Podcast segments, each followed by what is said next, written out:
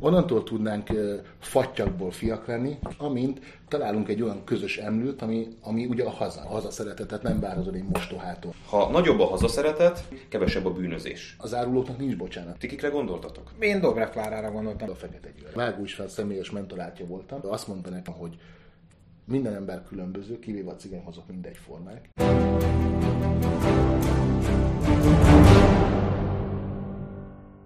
Sziasztok! Majd nagyon izgalmas és érdekes beszélgetés elé nézünk, ugyanis egy második felvonása lesz egy korábbi beszélgetésnek. Ábrahám Róbert és Lukács Adorján a vendégeim. Sziasztok! Köszönöm, Sziasztok. Hogy eljöttetek a blogomba. Köszönjük a meghívást! És azért mondom, hogy második felvonás, mert hogy jó pár hónappal ezelőtt meghívtatok ti egy beszélgetésre. Engem akkor ugyanebben a körben így hárman beszélgettünk. Ma megnéztem, hatvannégyezren látták a YouTube-on ezt a beszélgetést, ami szerintem méltatlanul alacsony szám. Ahhoz képest, amilyennek én ezt a beszélgetést megéltem, vagy ahogy talán azt mondhatom, hogy megéltük. Mert én akkor úgy éltem meg, de majd ti is mondjátok el, ha, a, a, hogy hogy láttátok, hogy az egy, lehet, hogy nagyon nagy a szó, de egy történelmi beszélgetés volt szerintem, vagy történelmi jelentőségű volt. És azért, azért merem ezt így kimondani, mert éppen két napja jártam Cserdibe most, hogy ezt a beszélgetést rögzítjük, és ült mellettem egy cigány fiú, aki annélkül, hogy én bármit utaltam volna erre a beszélgetésre, ő maga szóba hozta, hogy hát ő nagyon nem bírt engem, és nagyon elítélt engem, de amióta ezt a beszélgetést látta, azóta, azóta a követés próbál megérteni. Tehát, hogy számára az ő gondolataiban egy óriási nagy változást okozott. Nem mondta, hogy feltétlenül pozitívat, de hogy, de hogy egy nagy változás. Tehát, hogy az a, annak az embernek ott valamit jelentett. Nekem is nagyon sokat jelentett, úgyhogy köszönöm ezt a mai beszélgetést. És hát sok témát szeretnék érinteni veletek, de hadd kezdjem egy nagyon provokatív kérdéssel, vagy nem is tudom, hogy provokatív, mert igazából egy olyan kérdés, amire senki nem tud válaszolni, hogy ma Magyarországon hány cigány ember él? Akkor kezdjük a zenén. Most becséstekről tudunk csak beszélni, tehát számot tudja senki pontosan meghatározni. Közel a, a lakosság tizenöt százaléka. Ennyire valószínűsítik. Aha. Nyilván pontos adatokat ezzel kapcsolatban senki nem tud mondani, de, de tíz százaléktól biztosan több, és valahol tizenöt környékén lehet a valós adat. És úgy mit gondoltok, mi lesz kétezer-ötvenben? Tehát mi lesz az arány? Mert azért arról is hallani, hogy a, a, az óvodákban vagy a, a iskolákban már ennél is nagyobb arányban képviselteti magát a, a cigány kisebbség. Tehát csak a, a, a, a vagyunk, ha realisták vagyunk, és most nyilván jövendőmondó nem vagy oda, hogyha figyelembe veszünk azokat a tendenciákat, amik évek óta mutatkoznak, akkor egyértelmű, hogy, hogy a, a, a, a romák azért sokkal jobban ö, szaporodnak, mint egyébként a nem romák ebben az országban. Ennek nyilván ö, van mind politikai, mind egyéb vonatkozása is, de kétségtelen, hogy kétezer-ötvenről beszéltél, hogy azért szerintem a, tizen, a mostani tizenöt százalék azért hát a legóvatosabb becslések szerint is harminc felett lesz. Tehát, hogy, és ez nem feltétlen rossz, abban az esetben tud ez rossz lenni, hogyha ha addig ez, a, ez az egész integráció nem megy úgy végbe a társadalomba, hogy ezt nem sírni meg senki. Hogyha, ha azt gondolom, hogy ha, ha ez az integráció, amiről nagyon sokan álmodozunk, megvalósul, akkor onnantól kezdve ez nem fog problémát jelenteni. De viszont nyilván ehhez nagyon sok mindent kell még, még tenni, meg dolgozni együtt. Itt szerintem az is kérdés, hogy ki számít cigánynak, tehát hogy ki az, aki, tehát az, a, az a cigány, aki annak vallja magát szerintem, tehát nem, vagy annak érzi magát. Mint hogy az a, az, az a, a magyar, aki annak érzi magát. Tehát én annak érzem magam... vágok, hogy, és, és akkor hogy jön be az a kép, hogy tehát cigány az, aki nem annak érzi magát, de mondjuk a többiek annak tartják. Tehát ért, ez, ezért, érte, mondom, nem, ez, tehát ezért mondom, tehát pont ezért hoztam fel, hogy ki számít cigánynak. Szerintem az, hogy, hogy hány cigány lesz, vagy hány, vagy, vagy, vagy hány nem cigány lesz, milyen arányban oszlik ez majd meg, ez csak azért lehet kérdés, mert nyilván van egy, egy jelenség, amitől az emberek óckodnak, vagy félnek, tehát nem, nem attól fél az átlagember, hogy, hogy hány százalék lesz a cigány, mert ki lesz barnább, vagy ki lesz fehérebb, hanem attól fél, hogy az a, az a magatartás, amit a romáknak tulajdonítanak, az akkor nyilvánvalóan sűrűbben fog előfordulni, vagy többet találkoznak vele, vagy élhetetlenebb lesz az ország. Legalábbis akivel mi beszélünk, és, és problémája van ezzel, az, az mindez hozza fel. Én azért hoztam fel ezt a kérdést, akkor állom a, a mögötte lévő motivációt, mert hogy én azt gondolom, hogy szinte elkerülhetetlen, a tendenciákat nézve, és én nem nagyon látom, hogy mi az, ami ezen változtatna, hogy mondjuk a, a huszonegyedik század másik felére a cigányság Magyarországon, ebben az országban a kisebbségi létből kinőjön. Tehát, hogy egyszerűen, ha nem is többségben, de hogy, de hogy a kisebbségi létnél nagyobb arányba jelenjen meg a társadalomban, és nem ez minden ilyen értelemben a cigányságról való gondolkodást egészen más keretek közé kell helyezni. Tehát itt már nem arról van szó, hogy van egy, ezt nem tíz százalék az az, az, az érzék, határ, és vagy maximum húszig, amikor hogy kisebbségről beszélhetünk, ha már ennél nagyobb arányban van valaki jelen a társadalomban, az már nem kisebbség. Jó, de az, azért tegyük hozzá, hogy azért nem fenyeget minket az a valós veszély, hogy a kisebbségből többség lenne. Már az, ez hát nyilván veszély, de tehát azért a történelem során tudom, volt, volt, volt, volt, volt nagyon sokszor a történelem során olyan, hogy, hogy hol maguktól, hol pedig erőszakkal telepítettek be különböző kisebbségeket az országba, és ezek azért egy idő után asszimilálódnak. Tehát, hogy, hogy nem az történik, hogy a, átveszik a vezető szerepet az országban, hanem az szokott történni, hogy teljesen ö, felhígul a, a kínállomány az egész országnak azáltal, hogy, hogy nyilvánvalóan keveredés történik. Tehát hogy az, hogy többségbe kerülnének a romák kétezer-ötvenre, vagy akár később, azt azért nem tartom valószínűleg.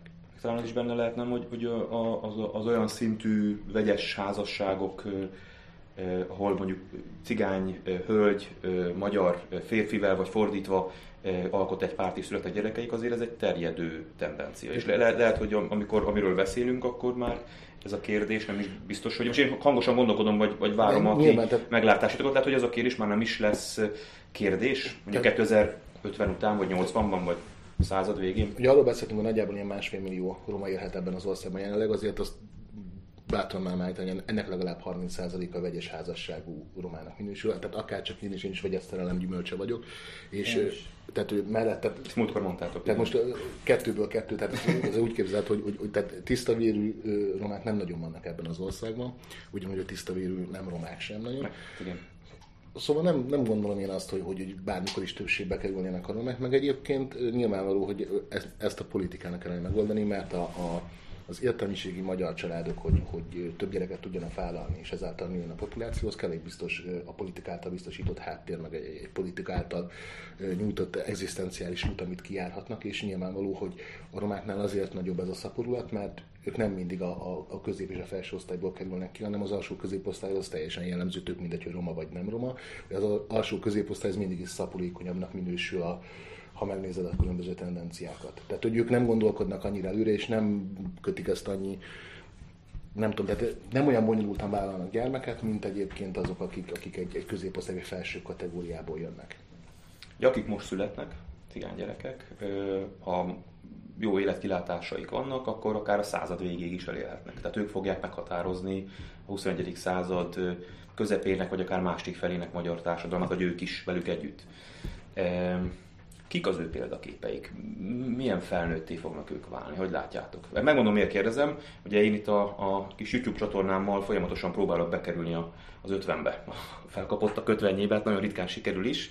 És ha megnézem a listát, akkor azt látom, hogy általában könnyű zenészekkel kell versenyt vívnom, és ezek között a könnyű zenészek között szerintem tízből nyolc cigány származású, akiket a médiában nem is látsz, vagy nem is hallasz, ott viszont produkálják elég rendesen a nézettséget, amiből én azt a következtetést vontam le, hogy a fiatalok körében, akik a YouTube-on keresik a könnyű zenét, már van egy nagyon-nagyon széles e, cigány társadalom. És én rájuk vagyok kíváncsi, kik ők. Én nem, nem, én nem látom őket, nem jutok el hozzájuk. Ennek egyébként nem csak ilyen származási oka van, hogy, hogy miért a cigány előadók a felkapottak, ennek szintén osztálybeli különbségek adják a, a, az okok hozatát, méghozzá azért, mert azok, akik stream, tehát a legtöbb zenét streamen keresztül hallgatják mind Amerikában, mind pedig most már a nyugati országokban, is tehát Európán belül, és Magyarországon is egyre nagyobb divat az, hogyha valaki nem az alsó középosztályból jön, hanem fenteből, akkor azért az rendelkezik egy havi prémium előfizetéssel valamelyik zenei streamer szolgáltatónál. És azért van az, hogy az alsó középosztálynak viszont marad az ingyenes YouTube zenehallgatás, és ezért tud az megtörténni, hogy mondjuk látsz, hogy előadó nem, nem tudom, két milliós megtekintés, az nyilván nem két millió felhasználót jelent, az nagyjából százezer ember, aki oda-vissza hallgatja az adott zenét.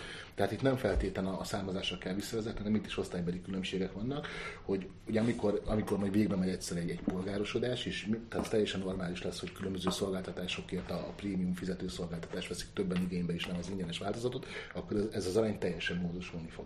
Uh-huh. Tehát, tehát, tehát, igazából nem is ez érdekel, bocs, hogy, hanem, hanem az, hogy mert lehet, hogy akkor ilyen tényleg hibás a hipotézisem, hogy, hogy most akkor itt ez már azt mutatja, hogy a társadalomban egy, egy nagyon komoly ö, cigány származású fogyasztói ö, szelet van, akik már a YouTube-on megjelennek, mert még máshol esetleg nem láthatóak, de hogy én már itt a YouTube-on már érzékelem az ő jelenlétüket, de lehet, hogy akkor ez hibás volt, de igazából amire kérdeznék... Nem feltétlen hogy... volt ez hibás, én, ahogy mondtad te, hogy, hogy mi az oka ennek, én, én pont arra gondoltam, hogy, hogy hogy elképzelhető, hogy ennek a, ennek a nagy része egyébként, akik cigány előadókat ö, hallgatnak, mondja, ennek a nagy része egyébként cigány gyerekek, ezt simán el tudom képzelni, és mindjárt eszembe is jutott, mint a, a jövőbeli szavazók is.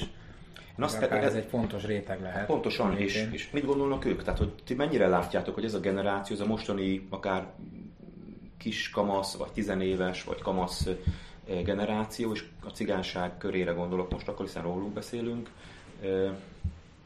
kik a példaképek, milyen, milyen, tehát hogy hogyan állnak a, a jövőjükhöz például? Szerintem most én abból tudok indulni, amilyen beszélgetéseket folytatok ezekben a témákban, és amilyen információk eljutnak hozzám, hogy szerintem, hogyha most arra gondolsz, mert nyilván nem ismeretlen a téma, tudom, hogy miről beszélsz, vagy mit vetettél fel, milyen törvényjavaslatot, szerintem egy cigány ö, fiatalnak az apja a példaképe, tehát nem, nem feltétlenül vannak olyan példaképek, mint a többségi társadalomban, aki cigány felfogásban nevelkedett. Ha nem cigány felfogásban nevelkedett, akkor ugyanúgy lehet bárki más, ugyanúgy lehet megint csak József Attilát, vagy neked, egy sportolót, vagy egy, egy bárkit, de szerintem Mike Tyson ö, több, több cigány gyereknek a példaképe mondjuk, mint, mint Petőfi Sándor. Tehát jó, de ez kétezer-tizenkilenc azért valamennyit változott, ez lehet, hogy így volt pár évvel ezelőtt, mostanra megváltozott, és akkor ne kerülgessük a forrókását, hanem akkor térjünk rá, tehát hogy igen, hogy ha az volt a kérdés, és azt láttad válasznak, hogy a, ezek a könnyűzenei előadók tudnak-e befolyással bírni a, a fiatalságra, akkor a válasz abszolút igen.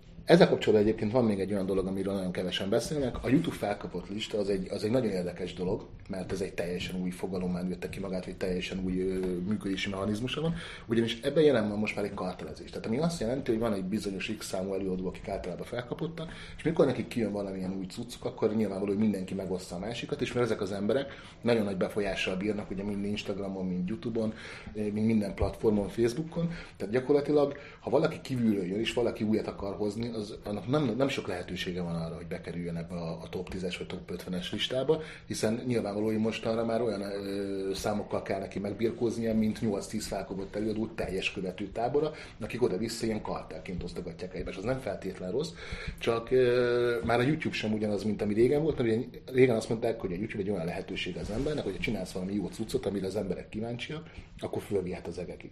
És már, már ez is úgy van, hogy hasonlít egy picit a kereskedelmi médiához, hogy itt is az van, hogy kell egy bizonyos körödnek lenni és ismerettségednek, hogy egyáltalán lehetőséged legyen bekerülni. Persze vannak kivételek, de ritkább. Térjünk vissza a, a, arra, amiről, amiről ide kanyarodtunk, hogy jó, hogyan hatnak és miként hatnak itt a fiatalokra és kik, mert ott láttam, hogy itt ingatod a fejedet. Igen, és... mert nekem ez borzasztó. Tehát ez, ez, ez olyan dű van bennem ilyenkor, mikor most tudom, hogy nektek ismerősöd, de hülyeskedj, egy híró tudja befolyásolni, hogy mi történjen ebben az országban, az egy, az egy vicc.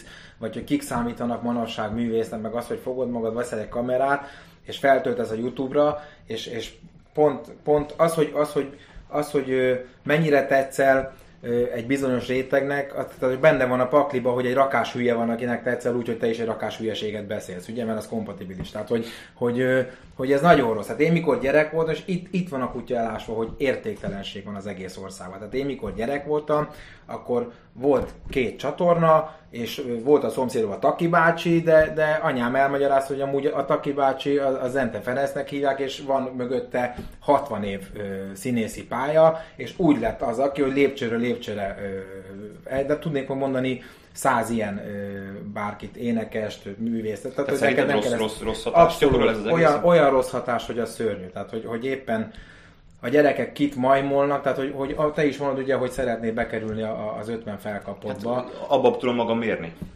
Értelek, csak hogy ez, ez igen, csak hogy, na képzeld el, hogy, képzeld el hogy, hogy most az, hogy te mennyire jó úton vagy, vagy mennyire nem, ezt most hagyjuk, hogy mennyire jó a te irányod, vagy mennyire nem, mert nem ez a téma, ezt most hagyjuk. De képzeld el, hogy te most elvileg azért dolgozol, hogy ugye azt mondjuk, hogy az országnak jobb legyen. Ugye? Ez a fő cél.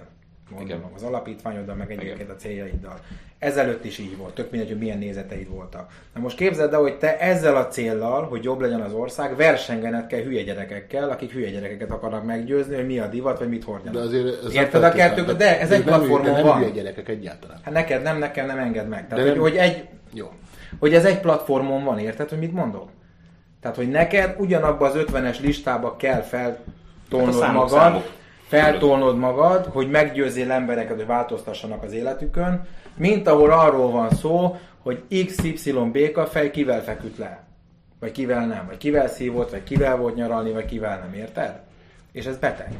Tehát ez, ez szerintem abszolút nem normális dolog. Ha megengeditek, akkor egy picit a könnyű zenei iránytól, meg ugye a popkultúrát a kanyarodjunk vissza, mert ugye nyilvánvaló, hogy azért vagyunk itt, hogy arról beszélgessünk, hogy lesz egy törvényjavaslatod, amit most dolgozol éppen kis, ami arról szól, hogy, hogy cigányhősök napját akarsz bevezetni. Így van.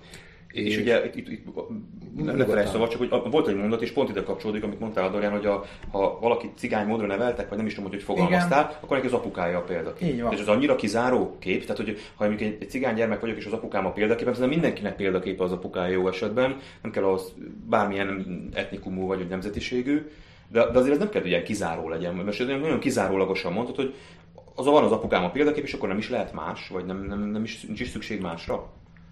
Az az igazság, hogy, hogy, ö, tehát, hogy erről mi sokat, sokat szoktunk egyébként beszélgetni erről a témáról. Mert ugye a törvényjavaslat, amire célzott Robi, az pontosan sokat... arról szól, hogy kellenének hazafias példaképek. Igen, igen, csak a, a, tehát a hazafias példaképhez először kell hazafiasság vagy hazafiság. Tehát, hogy én azt gondolom, hogy, hogy ez, egy, ez egy, nem lenne egy rossz irány akkor, hogyha az alapjog, alapok meg, meg lennének. De, de nincsenek. Tehát arra, mire gondolok, ugye? Tehát, hogy... hogy egyelőre, hogyha ha azt, azt vennénk alapul, hogy, hogy egy cigány gyereket meg tudnának tanítani a szülei arra, hogy csodálatos dolog, hogy cigány vagy, én imádok cigány ember lenni, csodálatos dolog, hogy cigány vagy, de, de a hazád Magyarország, magyar ember, vagy szeresd a hazádat. Tehát, hogy a hazaszeretet... Tehát erről szól a javaslatom. De ne, ne, az nagyon, az a, tehát szerintem az, a, a tiéd az utolsó lépés, amiről én beszélek, az meg tényleg az alap. Tehát, okay, de, akkor addig, én, de, akkor, de akkor azt mondja nekem az apám, hogy cigánynak kell lenni gyönyörű dolog, szép dolog, és ez pedig a hazám Magyarország is. Én visszakérdezek, hogy de miért, miért, miért jó, hogy ez nekem ez a hazám? Mi, mi, miért, miért, miért, miért legyen ez nekem fontos? Akkor arra mit, mond, mit tud mondani egy, egy, egy cigány szülő? Mert ugye az én javaslatomnak pontosan az a lényeg, hogy vértezzük fel a cigányságot érvekkel. Hogy, hogy igenis van egy csomó olyan érv a történelemből, ami alapján akár egy szülő, akár egy tanár, akár bárki. De hét-nyolcszáz év után, Gábor, például milyen érvnek kellene? Ha mondjam, akkor az én álláspontom is, mert ebben most egy... Szerintem kellenek egyébként. Szerintem kellenek. Először is pár dolgot azért, tehát ne tegyünk úgy, mintha nem tudnék semmiről semmit. Mondtál már nekem erről a törvénytervezetről, pontosan én sem tudok mindent, de amennyiben ennek nem az a célja, és tudom, hogy nem ez a célja, hogy most bármiféle ilyen kiemeljük a cigányságot, és hogy most tehát, hogy a kedvében jár meg hasonlók, mert akkor, akkor ez az egész céltalan. Nem, én azt gondolom, hogy ott ér véget a negatív diszkrimináció, ahol egyébként a pozitív diszkrimináció is véget ér, tehát hogy, hogy nem szükséges semmivel sem nagyobb. Tehát ne, nem kell attól nagyobb hűsnek lenni valakinek, mert cigányítére mondjuk ugyanazt megtettem, mint én magyar, de tudom, hogy nem erről szól a javaslat. Viszont az, amit, amiről beszéltünk, vagy az, az, amiről te beszéltél, én azt már két évvel ezelőtt egy huszonnégy pontú interjúban ugyanígy elmondtam, nagyon hasonló dolgokat mondtam, csak akkor még nem értették, hogy mire célzok. Amikor elmondtam, hogy ahogy arra kérdeztek, hogy, hogy mi lenne a megoldás arra, hogy megolduljon a cigány probléma, azért két-három évvel ezelőtt még az jóval nagyobb probléma volt, mint már, mert azt is elmondom, hogy miért. És akkor azt mondtam nekik, hogy nem különböző anyagi támogatások, nem segélyek kellenek, meg, meg nem ez a szociológusok által levezetett tervezet, hanem először is a legnagyobb lemaradásunk a többi kisebbséghez képest, és azt most is tudom tartani, az az, hogy a zsidóknak volt Mózese, a feketéknek volt Martin Luther Kingje. Minden egyes kisebbségnek megvoltak a maga hősei, és nekünk nem voltak soha ilyen hőseink. Olyan hőseink vannak, akikről te is beszéltél már korábban, akik részt vettek ötvenhatban is állítólag a különböző statisztikák szerint a, a cigányok az ötvenhatos forradalomban nagyobb létszámban, vagy nagyobb arányban vettek részt, mint amennyien a társadalomban betöltött számuk volt ez időtájt, vagy ott volt a, a Marosvásárhelyi program idején a, a Puci Béla és a társai, akik megvédték, a segítségükre siettek a, az ottani külhoni magyaroknak. Tehát, hogy ilyen hőseink voltak, akik névtelenek, de még mindig nem tudunk felmutatni névleges hősöket. És ezt mindenképp szögezzük, mert ez egy nagyon fontos dolog, hogy az elmúlt két évben nagyon sokat javult a cigány-magyar együttélés. Szerinted javult? Most már nagyon provokatív. Nekem van erre egy, van erre egy nem, nem azt mondom, hogy elméletem, csak, egy, csak inkább egy, egy, egy kérdésem. Nem, esetleg nem arról van szó, hogy van a magyar társadalom, aminek ö, szociális, ö, kulturális és egyéb problémái vannak, és az ilyen társadalmakban mindig van egy gyűlöletfaktor. És a gyűlöletfaktor mindig keresi a célját, hogy kire irányuljon, és ez itt a magyar cigány konfliktusban jó pár évvel ezelőtt megtalálta magát. Aztán jön a migrációs krízis, és lényegében mindenki át tudta csatornázni ezt a gyűlölet, hogy mondjam, adagját a migránsokra, és akkor most egy picit úgy teszünk, mintha javult volna a helyzet, pedig a helyzet nem javult, csupán átvezettük egy másik ezt, csatornába ezt az, az indulatokat. Szerintem inkább a romák magyarabbak lettek a, a migráns mizériával, tehát hogy inkább én is, én is azt gondolom. És hogy nem lehet, hogy ez, ez ugye ezt akartam megfogalmazni. fogalmazni, hogy... De azok ez nem javulás, vagy ez javulás? De várj egy picit, mert azért ettől többről van szó. Tehát ez nem csak ennyiből áll, ez, ez több összetevős dolog. Először is van egy olyan összetevőnk, hogy akarva vagy akaratlanul, tudatosan vagy tudatlanul, de Orbán Viktor igenis a migráns politikájával, bár csúnyán fog hangzani, de ez az igazság, tehát levette a vasjármot a cigányságról, és inkább áthelyezte a migránsokra, és ennek kétségtelen, hogy a cigányság nyertese volt, még ha nem is a, ez a legjobb út lett volna, de ez kétségtelen. A másik pedig a, az európai gazdaság pénzbősége, ami nagyon sokat tesz hozzá, mert ha megnézed, manapság bármelyik munkahelyre bemész, ahol munkahelyek vannak, tehát legyen az étterem, legyen az bármi, és mindenhol találsz cigány alkalmazottat. Pár évvel ezelőtt ez biztos, hogy nem volt így, mert ha volt egy megüresedett munka, vagy egy állás, akkor arra mindig a magyart vették föl, és azt talán meg is lehet érteni. De hogy nagyon sokan el tudtak helyezkedni. A harmadik dolog, ami nagyon-nagyon fontos, az az internet. Tehát, hogy itt azért, ami, ami egyébként javult a helyzet, de azért a javulásért, azért a politika nem tett semmit, a politikának nem köszönhető semmi, a szociológusok nem tettek semmit, nekik nem köszönhető semmi, a cigány önkormányzatok, cigány képviseletek nem tettek semmit, nekik nem köszönhető semmi. Itt annyi történt, hogy az internet közelebb hozta a cigányokat és nem cigányokat azáltal, hogy van nekik egy új perspektívájuk ezeknek a cigány srácoknak, akik már nem abban a világban ülnek fel, amiben a szüleik. Egyszerűen amiket mondasz, amiket mondtál most, azok nekem mind ilyen, ilyen felszíni dolgok. Tehát, hogy én attól tartok csak, hogy a mélyben, ha mondjuk egy rosszabb gazdasági helyzetben, vagy egy másabb szituációban, azonnal vissza tud jönni. Ez lett volna a következő, hogy amint, amint lenne egy recesszió a gazdaságban, az azonnal lecsapódnék, és azonnal meg... Tehát minél nagyobb lenne a cigányság körében a, a munkanélküliség, ugye azzal arányosan nőne a bűnelkövetési adatokat, statisztikákat, azzal egyenes arányosságban nőnének meg. És nyilvánvaló, hogy azért javult a helyzet, mert jelenleg nincs ez. Tehát jelenleg nincs válság, mert nincs. Beszélnek róla, hogy elvileg bármikor jöhet egy nagyobb válság, mint volt a legutóbbi, de, de jelen pillanatban még működik a gazdaság, és ennek köszönhető az, hogy jelenleg a cigányságnak nagy része el tudott helyezkedni és tud dolgozni. Elfogadom, amit mondasz, csak az én javaslatom az arról szól, hogy szerintem nem munkaügyi, vagy nem csak munkaügyi, szociális, vagy oktatási, vagy közigazgatási feladatunk van, hogyha az integrációt akarjuk, meg a cigánypolgárosodást, ugye mi erről beszéltünk a legutóbbi vitánkban, hanem van szerintem egy olyan lélektani alap, és ezt nem tudom, hogy így van, de én ebből indulok ki, ami a hazaszeretet. És szerintem a hazaszeretet az senkivel nem születik. Tehát azt megszerz, meg, meg a környezetedből magadba gyűjtöd. És ebben egy ö, magyar családba született gyermeknek sokkal könnyebb a helyzete. És amikor ő elmegy az iskolába és a történelmről tanul, akkor ő sokkal több kapaszkodót kap.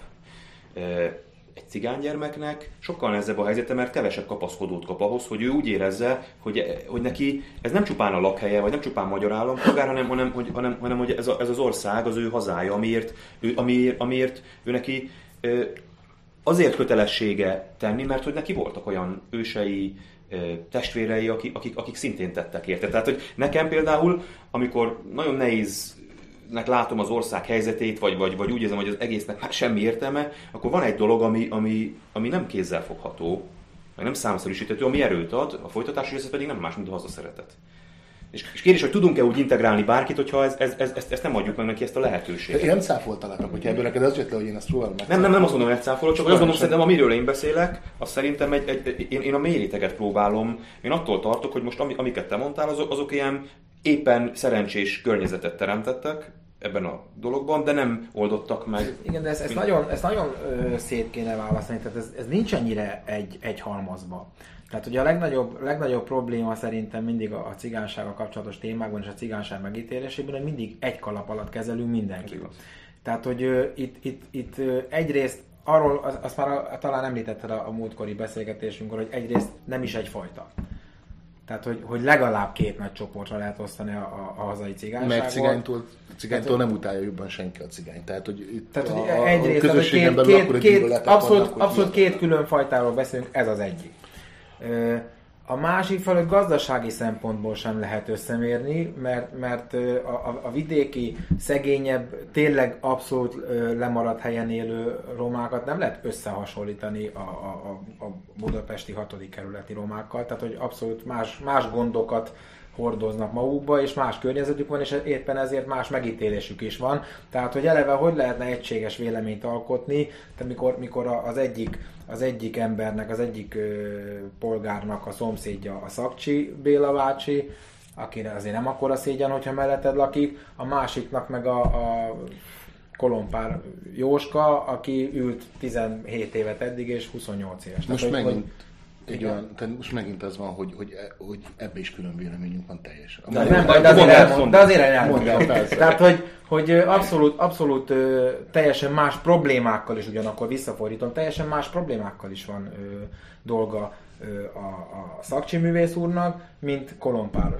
Jóskának. Tehát teljesen más a, a sztori. Az, hogy, hogy ki számít, vagy ki, kiben van magyar érzés, Te mondom, is vegyes házasságból vagy, én is vegyes én házasság mondom, gyermeke vagyok, nem csak, csak azt mondom, hogy nekünk nem volt kérdés, tehát nekem nem volt kérdés soha ez, nem kellett belém nevelni, mert ö, én ott látom ezt, hogy milyen rokonaid vannak, milyen származású rokonaid vannak, azonnal megszereted. De akkor amit mondasz, az azt jelenti, hogy lényegében egyfajta szerencsefaktora van annak, hogy ezt a... Nem, azt akarom mondani, hogy az ember nem gondol, nem gondol bele abba a helyzetet, és mindjárt mondok egy példát, következő a sztori, tegyük fel, hogy ne adj Isten, fajgyűlölő vagy, és van egy kislányod.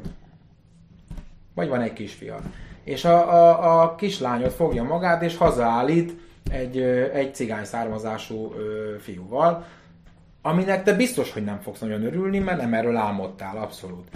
Ö, történik egy olyan a családban, hogy már észreveszed magad, hogy a, a környezeted, amikor van egy ilyen téma, és a cigányokat szidják, már elkezd rosszul érinteni. Mert olyan, mintha bántanának vele. Na most tovább megyek, születik egy unokád, aki, ha tetszik, ha nem, cigány származású is lesz.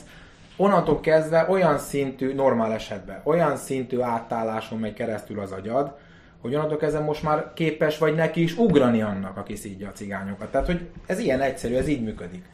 Ha meg ez nincs, meg tehát könnyen van, képzeld el, hogy egy olyan, egy olyan tulajdonságról beszélünk, amiből beleszületsz.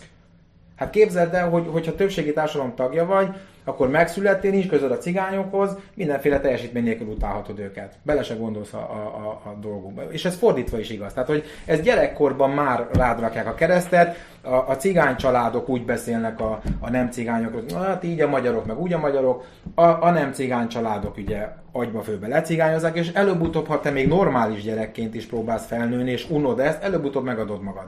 Tehát valamelyik oldalra fogsz állni. És itt a legnagyobb probléma, és, és itt nagyon sok igazság van, és nagyon sok igazságtalanság van. Ez ennél sokkal mélyebb szerintem, és én erre mondom, mint hogy választunk egy, egy hőst, és akkor az, az bármit megoldani. Jó, azt mondjam, hogy tehát, ahogy jeleztem, ebben most teljesen más gondolunk, elmondom, hogy miért.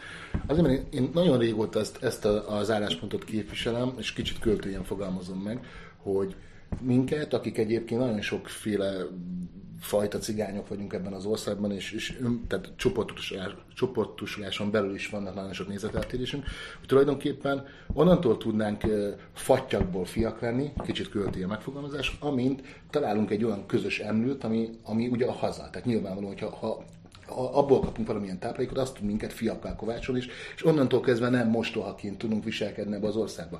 És Adorjának megértek minden érvét, meg, meg, meg el is fogadom, amiket mond, de ebbe nem gondolom azt, hogy ezt, ezt ennyire elérhetetlen célnak kellene ábrázolni, mert igenis nagyon-nagyon sokat tud tenni a dologhoz, hogyha ha azt érzik a, a fiatal srácok, és ez is egy fontos momentum, hogy a fiatal srácok, mert én, én annak a híve vagyok, hogy, hogy az idősebb generációt nem tudod meggyőzni. Nem is szabad vele próbálkozni, energiapazarlás. Meg kell győzni a fiakat, és a fiak meg meggyőzik a szüleiket.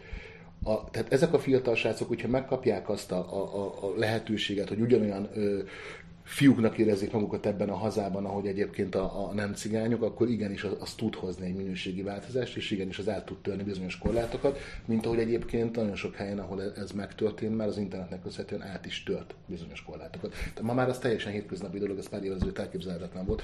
Bemész egy fordrászüzletbe, és a, a cigány kuncsatot úgy vágja a, a, a nem cigány fordrász, hogy teljesen alakoskodás nélkül el tudnak egymással beszélgetni a világ dolgairól.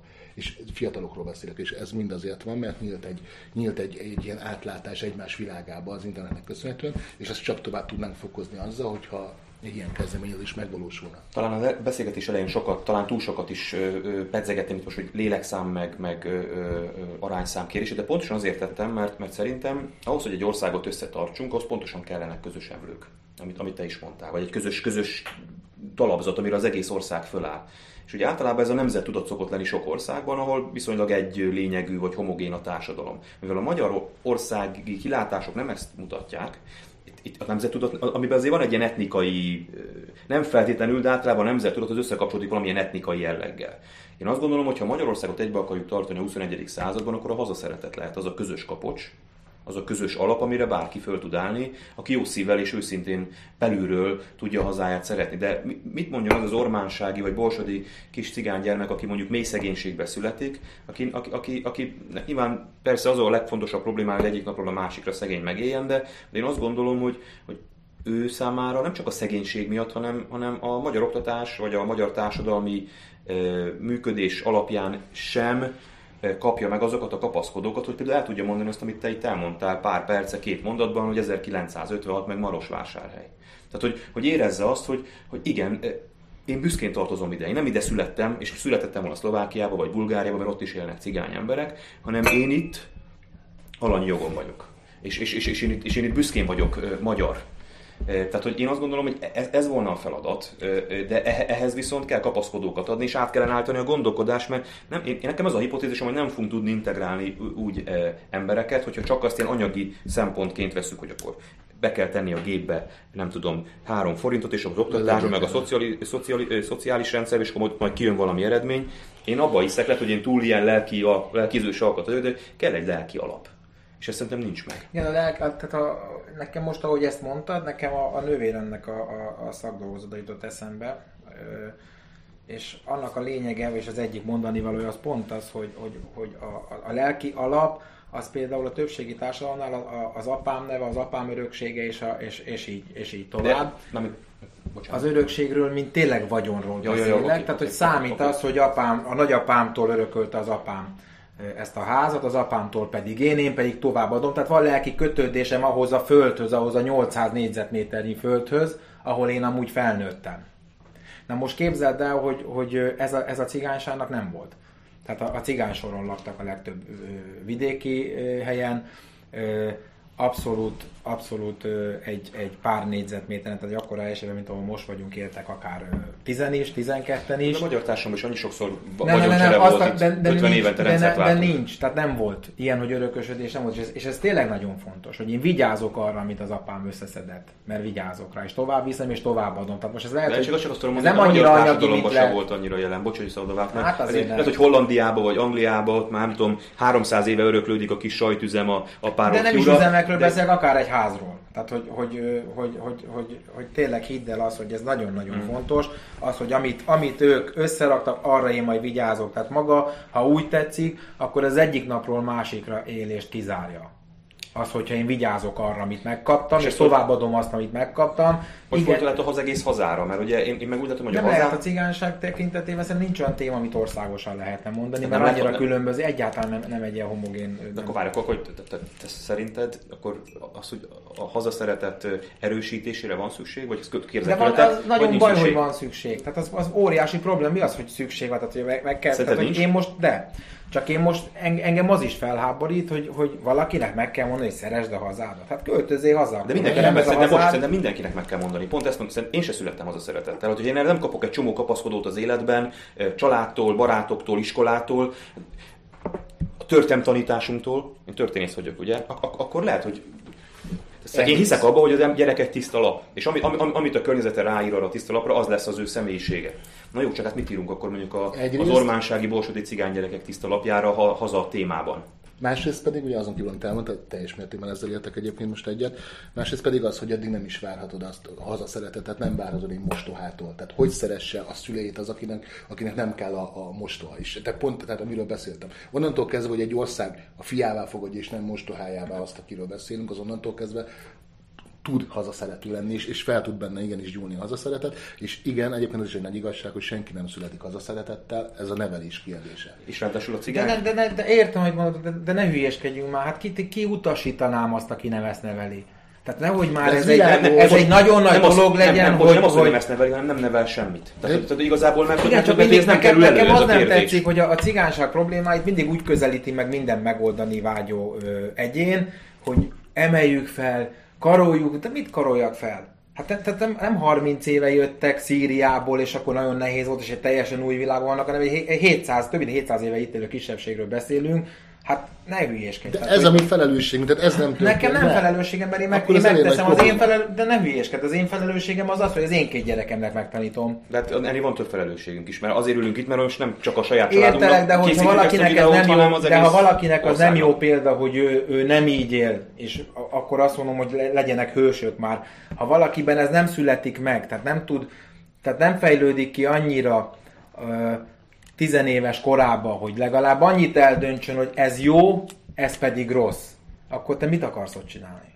Tehát, hogy én értem azt, hogy nagyon, nagyon nagy, tehát beszéljünk Budapestről, tehát uh, amíg, amíg egy egyes villamoson nem mersz felszállni, mert attól félsz, hogy kirabolnak, megkésenek, nem tudom mit csinálnak, addig, addig, addig nem hősökre van szükség, hanem egy regulára. Tehát, hogy egy egységesen elfogadott regulára, amit egyébként a cigányság is a magáénak gondol. De tehát, hogy az el, egy, beszélsz, egységes, az egységes, az egységes hát emlő... meg a jövőről. Igen, az egy, hát az a, jelen, a jelen nélkül nagyon jövő nem lesz. Világos, jó, csak én azt mondom, hogy azt, hogy most egy, egy a cigány ö, ö, hősök napját bevezetünk, bocsánat. Mi az okozat? Mond, mond, mond. Tehát, maga, tehát amiről most beszélsz, hogy felszállsz az egyes villamos és megkísérnek, ez egy okozat. Pont annak az, az okozata, okozata, annak a nevelésnek, amiről most beszélünk, aminek szeretnénk letenni az alapját, meg a fundamentumát, pont ennek a nevelésnek, ennek a, a világképnek, meg ennek az ideológiának a hiánya. Szerintem tehát ez megtörtént volna száz-kétszáz éve, vagy hétszáz éve, akkor nem lenne most miről beszélni. Csak, csak, csak, csak ugyanarról beszélünk. Lehet, hogy ugyanarról beszélünk, csak másképp közelítjük meg, vagy mások, mások más konklúziókra jutunk. Én azt mondom, most mondok valamit, ami nagyon furán fog hangozni elsőre. Ha nagyobb a hazaszeretet, akkor szerintem anélkül, hogy a rendőrséggel bármit kezdenénk, kevesebb a bűnözés. Ha nagyobb a hazaszeretet, anélkül, hogy a gazdasággal bármit tennénk, nagyobb a gé dé pé. Ezek, ezek ilyen, sorolhatnám még ezeket a tételmondatokat, szerintem egyszerűen a hazaszeretet az egy olyan, ez olyan, hogy ha már családot mondtad, hát a család is akkor működik jól, és akkor tud sikeres lenni egy család, hogyha ott van egy lelki kohézió, van-e van valami összekötés, nem.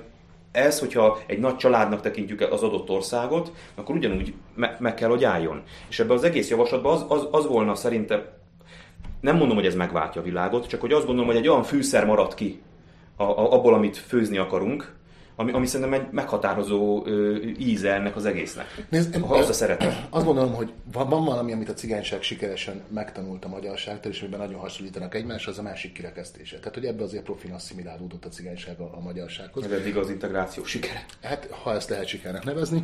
Mert is az van, hogy, hogy mindenki más, aki, akiről más gondolok, vagy, vagy akinek más a véleménye, vagy más képvisel, mint én, az nem csak, hogy, hogy nem szeretem, hanem ki akarom rekeszteni az egész társadalomból, és az egész nemzetből, meg az egész országból. Ez manapság egyébként fénykorát éri. És én azt gondolom, hogy ez nem csak a cigányságnak üzenet, ez a magyarságnak is, hogy hadd mondjak két szélsőséges példát. Van mondjuk egy doktor Raffai Ernő. Tehát én ö, egy progresszív, konzervatív eltottságú embernek gondolom magam, de a centrum fele húzok, bárha jobb oldali is vagyok. Hozzám képest a, a Raffai úr az, az teljesen a szélsőséget képvisel, tehát ő a jobb szél, amennyire csak lehet. Nagyon sok vitám lenne vele, és nagyon-nagyon sok dologban haragszok is rá egyébként, amiket tesz vagy mond. De attól függetlenül, hogy van, lehetnek vitáink a nézeteltérésünk, ő a mi Raffai Ernőnk. Tehát, hogy ugyanazok, akik velem egy állásponton vannak, a mi Raffai Ernőnk. A másik oldalon van egy Tamás Gáspár Miklós. Ő egy nyíltan marxista filozófus közíró, akivel szintén már csak azért is, mert ahogy mondtam, én jobboldali beállítottság vagyok, nagyon sok ideológiai vitám lenne, és nagyon távol állnak így a, a különböző dolgaink, de én és a velem egy gondolatom, vagy egy ideológián lévő embereknek, ő a mi Tamás Gáspár Miklós. Nemrég megoltottam nem... egy Tamás Gáspár Miklós cikket, vagy felhívtam rá figyelmet, nem, és megtörtént tudom, a... De hogy, de hogy nem, nem, rektem, de, de, nem kell őket kirekesztenünk, és nem kell, tehát akiket, tehát hogy a gyűlöletünket, hogyha csak egy picit, ha nem is tudjuk megszüntetni, de valamennyire egy karanténba tudnánk zárni.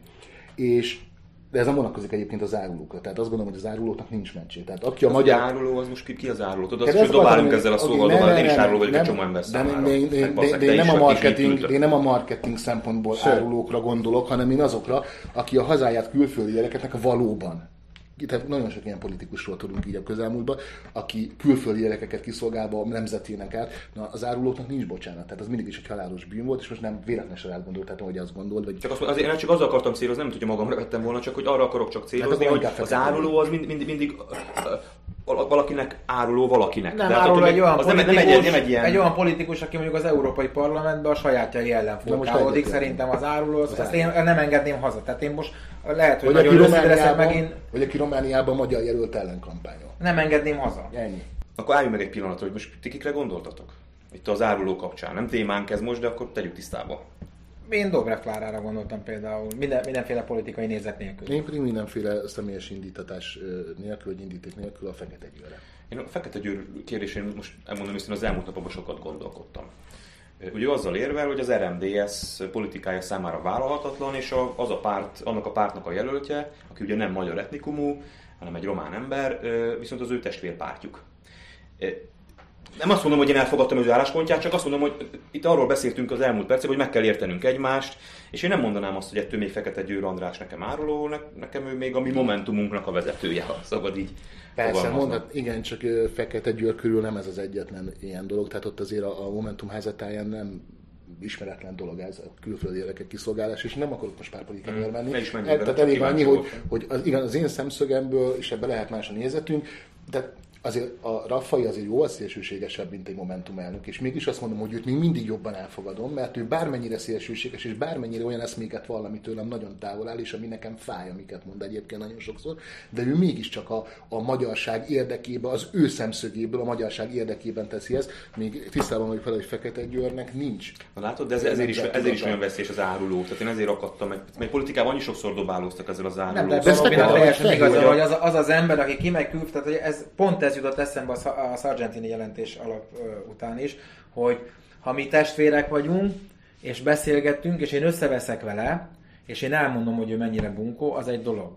De mikor te, mint idegen mondod, hát akkor ne hülyéskedj, kinyílik a bicska zsebembe. Tehát milyen ember az, aki, aki elmegy külföldre, és ott, ahol egyébként mi együtt vagyunk részvényesek, mert az ország a részvényes, ott tudom gyengíteni az értékpapírjainkat. Még azt át tudom nézni, hogyha valaki mondjuk ideológiai megfontolásból teszi mindezt, de amikor valaki politikai tőke kovácsolásából, tehát hatalom vagy pénzszerzés céljából, tehát az már fekete vagy fehér, ott már nincs olyan, hogy az én szemszögemből áruló, a tiédből nem, az áruló. Kész, tehát nincs oda beszélni. Menjünk egy picit vissza az eredeti témánkra, mert is a, a hazaszeretetnél jártunk, és ott eléggé megosztottak a vélemények. Még egy szempontot viszont mindenképpen ide akarok hozni, ugyanis amikor fölkerült ez a javaslat a Facebook oldalamra, elkezdtem nézegetni a kommenteket. És főképpen a többségi társadalom részére jöttek olyan visszajelzések, hogy már miért foglalkozok én is, már, miért akarok én is a cigányoknak még többet adni. Jött ez, amit, amit te is mondtál egyébként, hogy miért akarom én még följebb, meg mert még jobban. Én, el Na, kell hagyni. Aki nem alkalmas az élet, azt el kell hagyni, azt, azt meg kell büntetni, azt meg, tehát hogy ne, ne hülyéskedj, és nem a betegségénél fogva nem alkalmas, hanem aki nem tudja eldönteni, hogy mi a, a, az egyetemesen jónak számító, akár viselkedés. Tehát, hogy én ennek örülök, meg tudom, hogy, mind, tehát, hogy nem illik olyat mondani, amit ki akasztom, meg stb. Én, ezt, én ebben nem hiszem. Nekem van két fiam, amíg én imádok cigány lenni, amíg én a két fiamat a, a, a cigányságtól a jövőben féltem, nem pedig a többségi társadalomtól, addig baj van, addig mit várok el a többségi társadalomtól? Tehát ki kell ezt mondani, el kell, el kell ö, ezt ismerni, hogy olyan problémáink vannak, amiket amíg nem, amin nem változtatunk, addig fölösleges bármi más lépni. Tehát amíg, amíg, amíg olyan, olyan videók fel tudnak kerülni, és nem a felkerülni, meg tud történni olyan eset, mint a, most a valamelyik budapesti iskolában a, a két vagy három srác terrorizálja a tanárt, és, és ennek, ennek a kommenteket, ha megnézed, tudnak örülni emberek, és nevetgélni rajta fiatalok, és tényleg már ott tartunk, hogy már tényleg ez a, ez a, ez a liberál gondolkodás ugye ma, bár én nem értem, hogy a liberalizmus mit keres a politikában, mert ugye az arról szól elvileg, hogy mindenkit elfogadunk olyannak, amilyen. Hát akkor miért akarok megmondani, hogy én mit fogadjak el? Azt, tehát, nem, hogy... azt, nem, azt nem fogadják el, aki, aki nem liberális. Ja, én, tehát, tehát, hogy képzeld el, hogy te liberális vagy, mégis meg akarod nekem mondani, hogy mit fogadjak el. Tehát, a ez, kettő, ez mondom, a kettő borzasztó. Tehát, hogy nem nekem, nem, ne is menjünk félre, a lényeg az az, hogy, hogy, hogy szerintem a legelső lépés, akkor is azt mondom, egy olyan regula, ami alapjaiban a viselkedésünkön változtat. Legelőször ez az első lépés, és nem úgy beszélek magunkról, mint benszülöttekről, de ezt el kell ismerni, hogy, hogy ahány normálisnak tartott cigány ismerősöm van, mindnek ez az első, ami a cigánysággal kapcsolatban felugrik, mint probléma. Ugyanerről beszélünk, csak mindig ugyanolyan lyukadunk vissza. Én erre azt mondom, hogy ez viszont kell egy lelki alap, mert te hiába, tehát hogy te azt mondod, hogy kell egy regula, kell egy törvény, csak én meg azt mondom, hogy hát, a törvény az akkor tud működni, hogyha nem kényszer, hanem önként vállalt norma. És, és ahhoz, hogy önként vállalt norma legyen, ahhoz, ahhoz meg kell egy olyan lelki alap, szerintem, ami, ami, ami sok esetben most a cigányság esetében nem szerezhető meg, mert hogy pontosan nincs meg, nincsenek meg ehhez a kapaszkodók. De nem ide akartam kiukadni, mert ugye erről már beszéltünk, meg elmondtuk az álláspontunkat, hanem azt, hogy amikor jöttek a kommentek a többségi társadalom részéről, akkor mindenki egy ilyen javaslatot is már felháborodva fogadott, hogy már még több pénzt akarok adni a cigánynak, és akkor visszakérdeztem, hogy mi ez hány forintba kerül? Tehát hány forintba kerül az, hogy a... Jó, világos, csak azt mondom, hogy ez a javaslat, bár látszólag a cigányságról szól, nem csak a cigányságról Sőt. szól.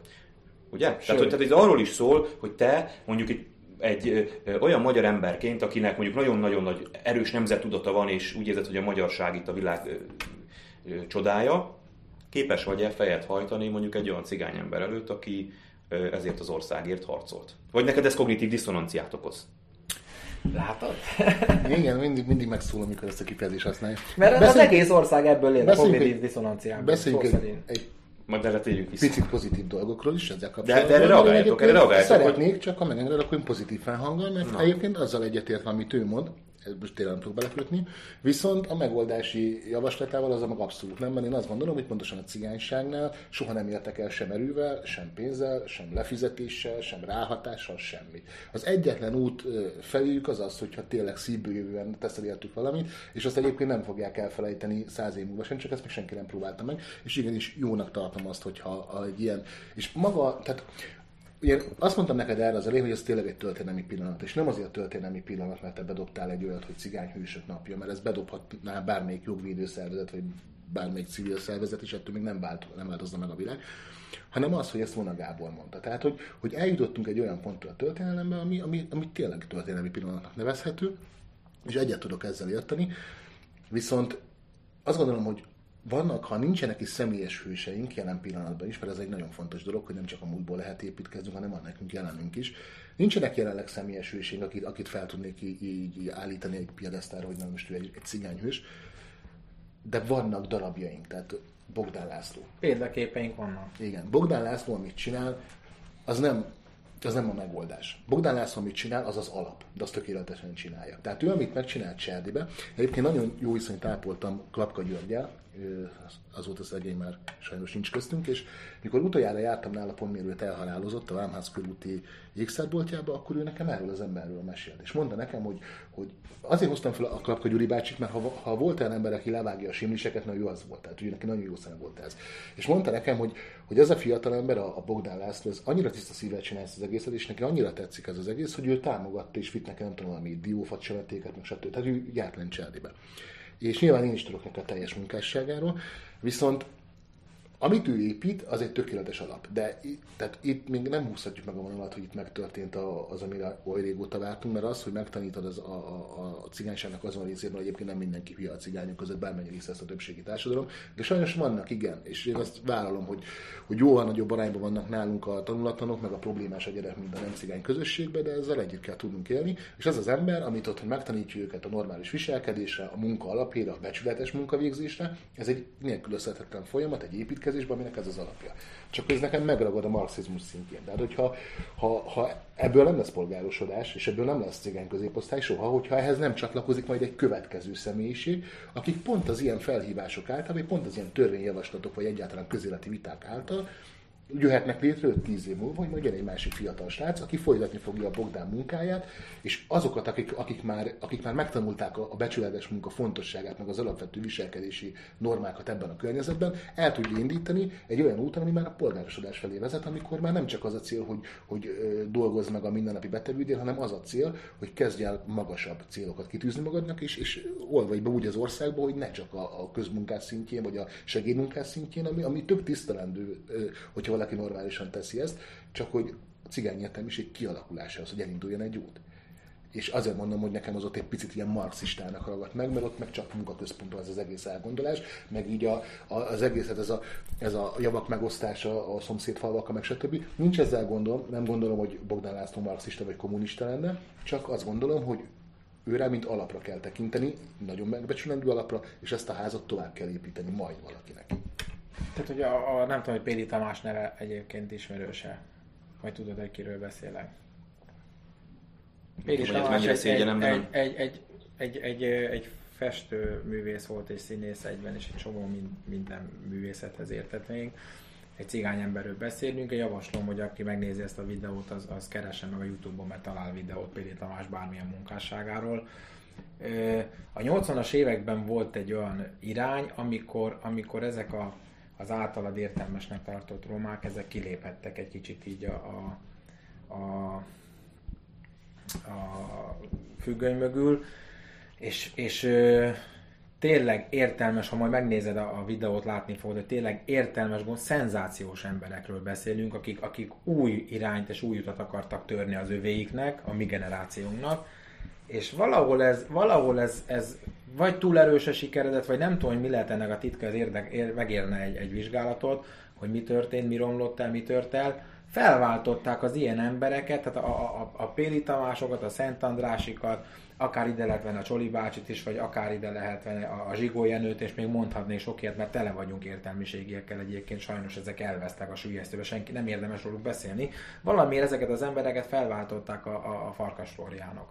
Tehát, hogy, hogy, hogy ez miért jó, tehát addig nincs is, mert most jutott eszembe az a gondolat, hogy téged hallgattalak, hogy, hogy egyébként nagyon igaz, hogy az a nagyon nagy bajunk, és ez, ez, ez jött le nekem belőle, hogyha az első ember, a magyar kormány szerint az első cigány ember a Farkas Flórián, akkor ne haragudj, én nem akarok semmit tenni ez, a, ez, a, ez az égiszalat, és tök mindegy, mert a másik oldalon meg a Kolompár Orbán volt ugyanez, és akkor folytathatnám, tehát minőségében egyik sem jobb. Tehát képzeld el, hogy mit, tehát ha én egy kicsit is realista vagyok, mit képzelhetek, vagy mit, mit, miről vágyhatok, vagy miről álmodhatok, hogy nekem jobb lesz, vagy, vagy, vagy fejlődni fogunk majd megítélésben, mikor a magyar állam szerint a, a legalkalmasabb cigányember, hogy képviseljen minket a parlamentben, az a Farkas Flórián. Nincs is miről beszélni. Tehát ez olyan szinten arcul köp engem, és a, a, a hozzám hasonlókat, hogy azt mondom, hogy hát ha szerinted ő, ő alkalmas arra, hogy helyettem bármit is beszéljen, akkor, akkor, akkor hagyjuk egymást békén. Én azt gondolom, hogy Farkas Flórián jelenlét egyáltalán az országgyűlésben, meg az által betöltött pozíció, az nem csak minket zavar, vagy, vagy romákat zavar, mert egyébként azt képzeljük, hogy egy cigány vezető, egy cigány sem vezetett, senki nem tekint vezetőként. Szerintem a kormánypártiak többségét is zavarja ez belül, csak nem, tudnak, nem tudnak ezzel mit kezdeni, se kiköpni, se lenyelni, nem tudják. A volt kancellária miniszter mindenképp, ha más nem is.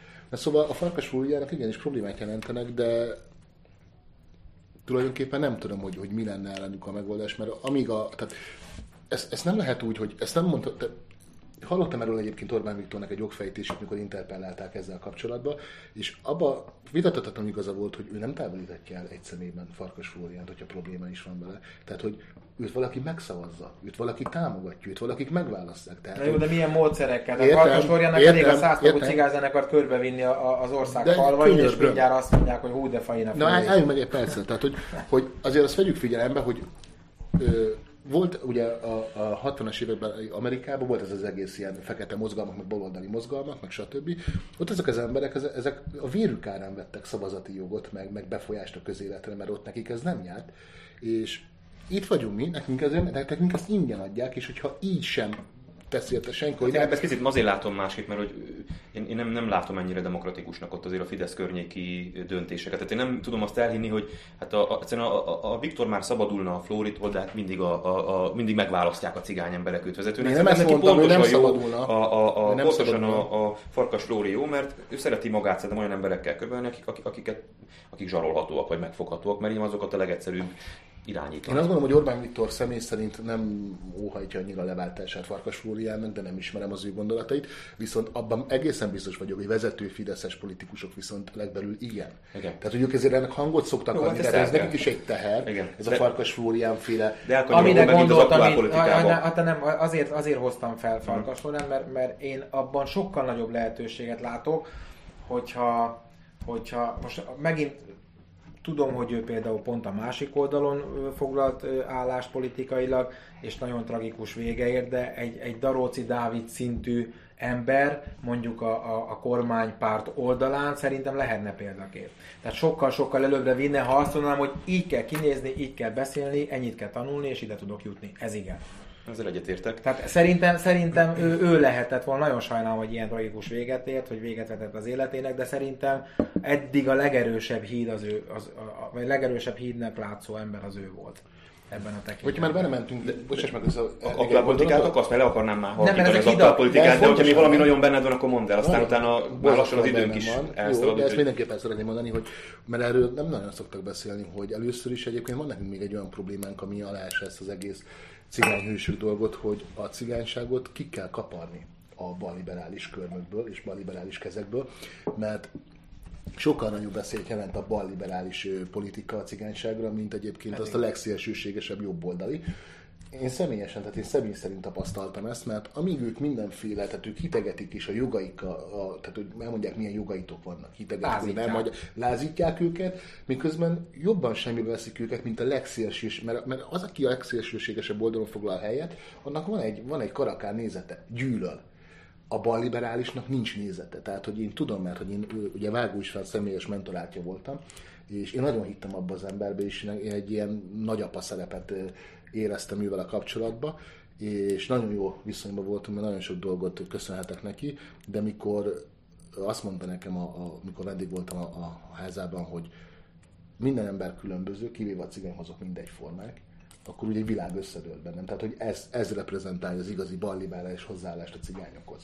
Tehát, hogy ez a mindenféle jogodban, mindenben segíteni kell, meg kell adni a lehetőséget, de le se szarnak. És ettől so, akkor inkább már gyűlöljön a másik oldal, mert az, aki gyűlöl, annak van egy, van egy vélemény, és azzal tudok vitatkozni. A képmutatással nem tudok. Letekerném az aktuál politikát, bár nyilván volna sok minden hozzáfűzni valóm, de amit, ami, amire még szeretnék visszautalni, amit, amit belekezdtem, csak aztán elkanyarodtunk innen, az pedig az, hogy maga a javaslatom, az ugye nem csak a cigányságnak üzen.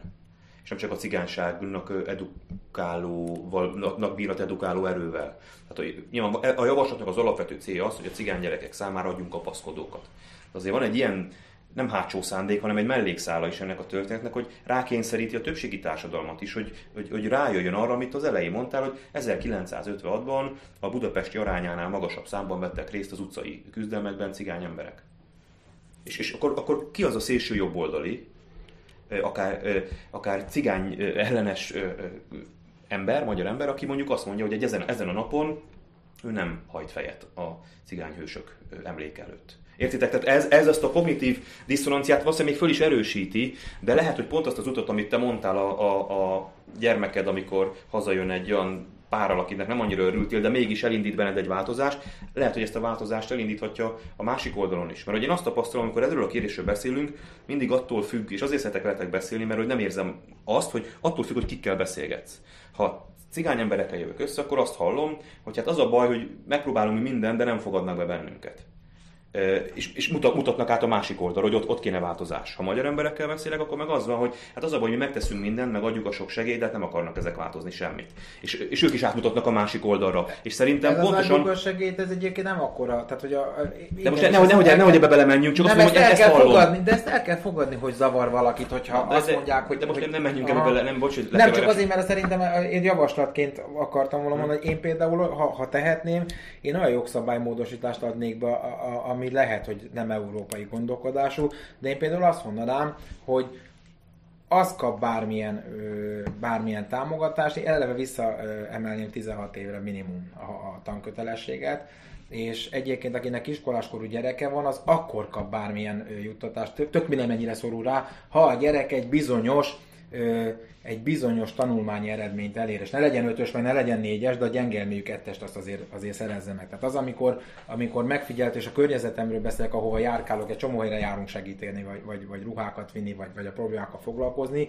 amikor, amikor másodikos, harmadikos gyerekek tudnak bukdácsolni tényleg abból, hogy a piros kockát letett bele a kék körnek a helyére, hanem ismert fel a formákat. Tehát, hogy, hogy ez a nem törődömség, ez a, ez a, ez a jó van, az úgyse lesz senki belőle, meg a nem tudom felfogásba, ennek ez tud véget vetni. Tehát, hogy akármennyire gáz, tudom, hogy mi érzelmes fajta vagyunk, meg, meg nagyon szeretjük a gyerekeinket, de szerintem azt szeret a gyerekét, aki, aki szebb jövőt akar neki, mint ami neki volt. Kicsit áthallásos volt az szívül. Viszont visszakanyarodnék a... Hát mert ez volt. Ja, a igen, igen, de, de, de, de, de érted, mit mondok? Én inkább, én inkább ilyen, mert, mert a legnagyobb, egyik legnagyobb problémánk, és ezt, ezt valamelyiknek talán te is mondtad, hogy az egyik legnagyobb problémánk az az, hogy, hogy provokálva van a többségi társadalom, provokálva egyfolytában, tehát támogatunk mindenkit, ne támogassuk azt, aki nem akar beállni és nem akar részt venni, és a legérzékenyebb pontja sajnos akárkinek, akár, akár itt mond az embernek a zsebe a, a szerettei után. Tehát én igenis ilyen törvényjavaslatot tennék, ha lehetne még egyet tenni, hogy csak annak segítsenek, aki bizonyos alapokat, tehát az alapokat kéne fejebe emelni, és aki azt teljesíti, annak lehet segíteni. Sok szempontból egyetértek azzal, amit mondott, csak én amire én célozni akartam, van egy közös problémánk, tehát ez egy ilyen általános emberi probléma, hogy mindig a másikat okoljuk. És szerintem lehet, hogy azon kéne gondolni. Hát így van, jó, csak, csak, mert ugye, és mindenképpen mindenkinek megvan a maga igazsága. Tehát én mind a két oldalon, amikor ott vagyok, én, én, én meg tudom érteni azt a cigány fiatalt, mondjuk ott Cserdibe beszéltem vele, aki elmondta, hogy tanul, a két gyereke van, az egyik az orvosira jár, a másik is gimnazista, és amikor ők csinált egy kis vállalkozást, bútorkereskedő, de amikor meglátják az ügyfele, el is indul az, maga az üzlet, de amikor meglátják élőben, hogy ő egy cigány fiú, akkor úgy valahogy elmaradnak és az ügyfele. Hát ő a többségi társadalomra neheztel, azért baj. Na jó, világos, de ő ezt most teljesen mindegy, hogy most baj vagy nem, nem csak a azt baj, mondom, a sajátjaira kéne nehezteljen. Na jó, de pontosan erről beszélek, hogy, hogy szerintem mindenkinek először a maga portáján pontosan kéne ö, ö, söpörni, és mondjuk föltenni a cigányságban is a kérdéseket, a nehéz kérdéseket, és a másik oldalon is föltenni a nehéz kérdéseket. Abszolút, viszont visszakanyarodnék az előző kérdéshez, amire nem kaptál érdemi választ, ugye az volt, hogy vajon a szélsőséges, egy szélsőséges jobboldali személyiség mondjuk nem tudna fejet hajtani egy, egy ilyen cigányhősök napján egy, egy olyan cigányért, aki, aki hazájáért adta mondjuk az életét. Mm. Ugye az elején említetted az előző videónkat, ami, aminek mondtad, hogy aránytalanul vagy méltatlanul kicsi a megtekintés, a hatvannégy hatvanöt ezer megtekintés. Jó, igaz, mert mondjuk egy hetet csináltam egy humoros videót, az negyed millió volt, tehát az több, de viszont nem az számít, hogy mennyien nézték meg, a visszajelzések sokkal többet számítanak, és azt tegyük hozzá, hogy azok a hatvanöt ezer megtekintőnek a kilencvenkilenc egész kettő százaléka pozitív kommentet és pozitív lájkokat adott a videón, és ami nagyon fontos, hogy a nézők egy jelentős része a kurucinfóról jött, hiszen ott lehozták ezt a dolgot, és nyilvánvalóan, bár a szerző egyébként nem volt annyira megáltalkodott, amennyire vártam tőle, tehát én még el is fogadtam a kritikáit, de nyilvánvaló, hogy azt várta a szerző, hogy majd onnan átjönnek és szét fogják trollkodni, meg kommentelni, meg, meg, meg, meg diszlájkolni a videót, és nem ez történt. Hát ezzel az indulattal átjöttek onnan szélsőségesek, megnézték a videót, és a végén leírják kommentbe, hogy ők már azzal a, az előítélettel indították el a videót, hogy ez kész, és annak ellenére pozitívan távoztak. Szóval azt gondolom, hogy nincs itt olyan ö, ö, mérhetetlen gyűlölet, amit ne tudnánk átlépni, és igenis fejet tud hajtani egy szélső jobboldali személyiség is egy olyan cigány ember előtt, aki a hazájáért áldozatot hoz. És azt gondolom, hogy, hogy mindennek ez lehet egyébként a, a, a megoldási kulcsa. Tehát ezt, hogyha végre tudunk úgy viselkedni, vagy úgy gondolkodni, hogy önkritikusan tekinteni magunkra, és mind a ketten megpróbálni viszonyulni a másikhoz, hogy abból valami teljesen élhető szimbiózis legyen, és ami nagyon fontos, hogy mindenki először magyar, és azután lehet cigány, sváb, vagy ami akar lenni. Ez szinte ilyen végszógyanús volt. Nem, azt volt így van, az én édesapám azt mondta, amikor még élt, hogy, hogy nem szégyen a cigányok közt magyarnak lenni, tehát hogy abszolút, abszolút teljesen így van, hogy a, amíg ez gáz, tehát a, Vagy, vagy, vagy rossz érzéssel tölt el egy cigány ember az, hogyha ha, tehát úgy rá, azt érzi, hogy rátukmálják, hogy te magyar vagy, addig nagyon nagy baj van. Én inkább leköpnék egy olyan embert, aki azt mondja, hogy én nem vagyok magyar. Tényleg. Hát bocsánat, hogy ezt érzem, de engem mélységesen feldühítene. Vagy, vagy mint ahogy az is feldühít, amikor ki, tehát, hogy beszélgetünk, és azt mondja nekem valaki a többségi társadalomban, hogy jó, de te nem olyan cigány vagy, azt is agyonütném. Tehát, hogy mi az, hogy nem olyan cigány vagy? Kevesen maradnak állva veled, hát elkezdenek vitázni, úgy látom. Nem, de, de, de borzasztó. Tehát, jó, én annak... nagyon sok szint visz minden vitában, én azt kimondom. Jó, én örültem, ne, de én örülök, hogy így élem meg. Tehát, hogy én, én meg szokták kérdezni, nekem édesanyám zsidó, édesapám cigány volt, úgyhogy a, a nagyapám székely, a másik nagyanyám szerb volt, de hát most beszélhetünk erről. Közép-európai. De két, igen, de, de én nagyon is, nagyon is magyar ember vagyok, de, de imádok cigány is lenni, és imádok zsidó is lenni, tehát mindig az vagyok, amelyiket bántják egyébként. Tehát az a nehezebb. Én azt gondolom, hogy, és akkor itt nagyjából a végéhez értünk a beszélgetésnek, hogy, hogy szerintem igenis szükség van lelki alapra, szerintem szükség van közös lelki alapra, és hogy ahogy halad az idő, ennek a súlyát egyre inkább érezni fogjuk, hogy amire most talán még ennél is nagyobb szükség van, az, az pontosan az olyan jellegű beszélgetések, és nem magunkat akarom itt hátba veregetni, de, de tényleg ami, ami, amikre mi képesek vagyunk, mert hogy én azt úgy ülök le veletek mindig az asztalhoz, és ti is szerintem velem, hogy nincs tabu kérdés. Abszolút. Tehát, abszolút. Hogy, hogy én, én el tudom azt fogadni, hogyha valamiben én tévedek, vagy valamiben én gondolkodom rosszul, és én ezt hiányolom a magyar közéletből. Hogy nincs meg ez a bátorság, hogy amiket ti itt kimondtatok e, e, a cigányságról, azt sok esetben nem meri kimondani senki. És amit én kimondtam itt a magyarságról, azt sem meri kimondani senki. És én azt gondolom, hogy pontosan erre volna szükség, hogy ezeket a kapukat betörjük ilyen faltörőkosokkal. Azért, mert, mert mi azt szeretnénk, hogyha a, a jövőben és kétezer-ötvenre a cigányságot az értékei alapján ö, emlegetnék, nem pedig, nem pedig mint egy betegséget. Tehát, hogy ennek ennyi, ennyi az oka, mert én, én szeretném azt, igen, hogy, hogy, hogy azzal foglalkozzanak, hogy miben értékesek. És ha meg, megtalálja ez a két ez a két népcsoport azt, hogy tényleg nem tudom szebben mondani, ez a két népcsoport megtalálja, hogy miben egyeznek, vagy mi az értékes a másikba, ami eltanulni való, akkor szerintem a sokkal nagyobb fejlődés. És talán még ez is szóként nagyon érdekes, hogy módot is. Hogy ettől az egész törvényjavaslattal, amit most próbálsz beadni, vagy, vagy, vagy ennek érvényt szerezni, azt gondolom, hogy ennek talán a legfontosabb célkitűzés az az lehetne, hogy magát azt a kifejezés, hogy cigány, a szitokszótól, tehát a szitokszóból való megszabadítás. Mert ezt sokszor mondják, hogy mert hogy te cigány vagy, én meg sváb, én meg tót, és az ugyanaz, nem ugyanaz, mert a tót és a sváb nem szitokszó, a cigány pedig az.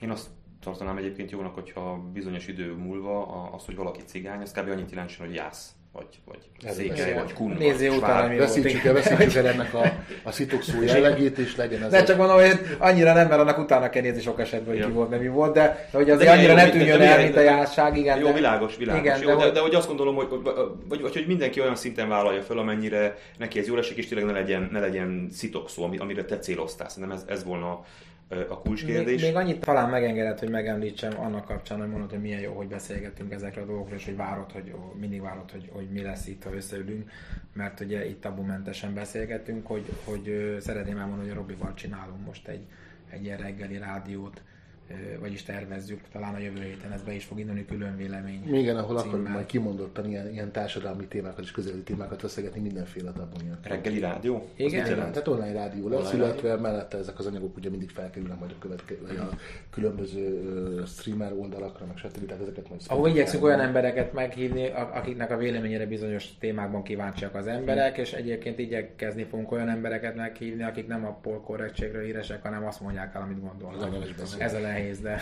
Mondjuk akkor a reggeli rádió sávokkal való versenyt egy kicsit hasonló lesz majd, nem mint az én YouTube versenyem, hogy azért a hülyeséggel kell sok esetben majd megbirkóznatok, meg megküzdenetek a tartalom. Eddig általában amiben, bármiben belefogtunk, ilyen a médiához kapcsolódik, vagy a általában mindig rövid idő alatt elég sikeres lett azért, mert hogy azt gondolom, hogy nem, nem a megszokott arc és nem a megszokott hang, ami szembe jön az emberekkel, és ez sok esetben, ami, ami először mindig nekem a, a hátrányom, az nekem általában mindig az előnyöm mi szokott kovácsolni. Szóval én bízom benne, hogy ez is egy, egy ilyen sikeres projekt lesz, mint hogy minden más eddig.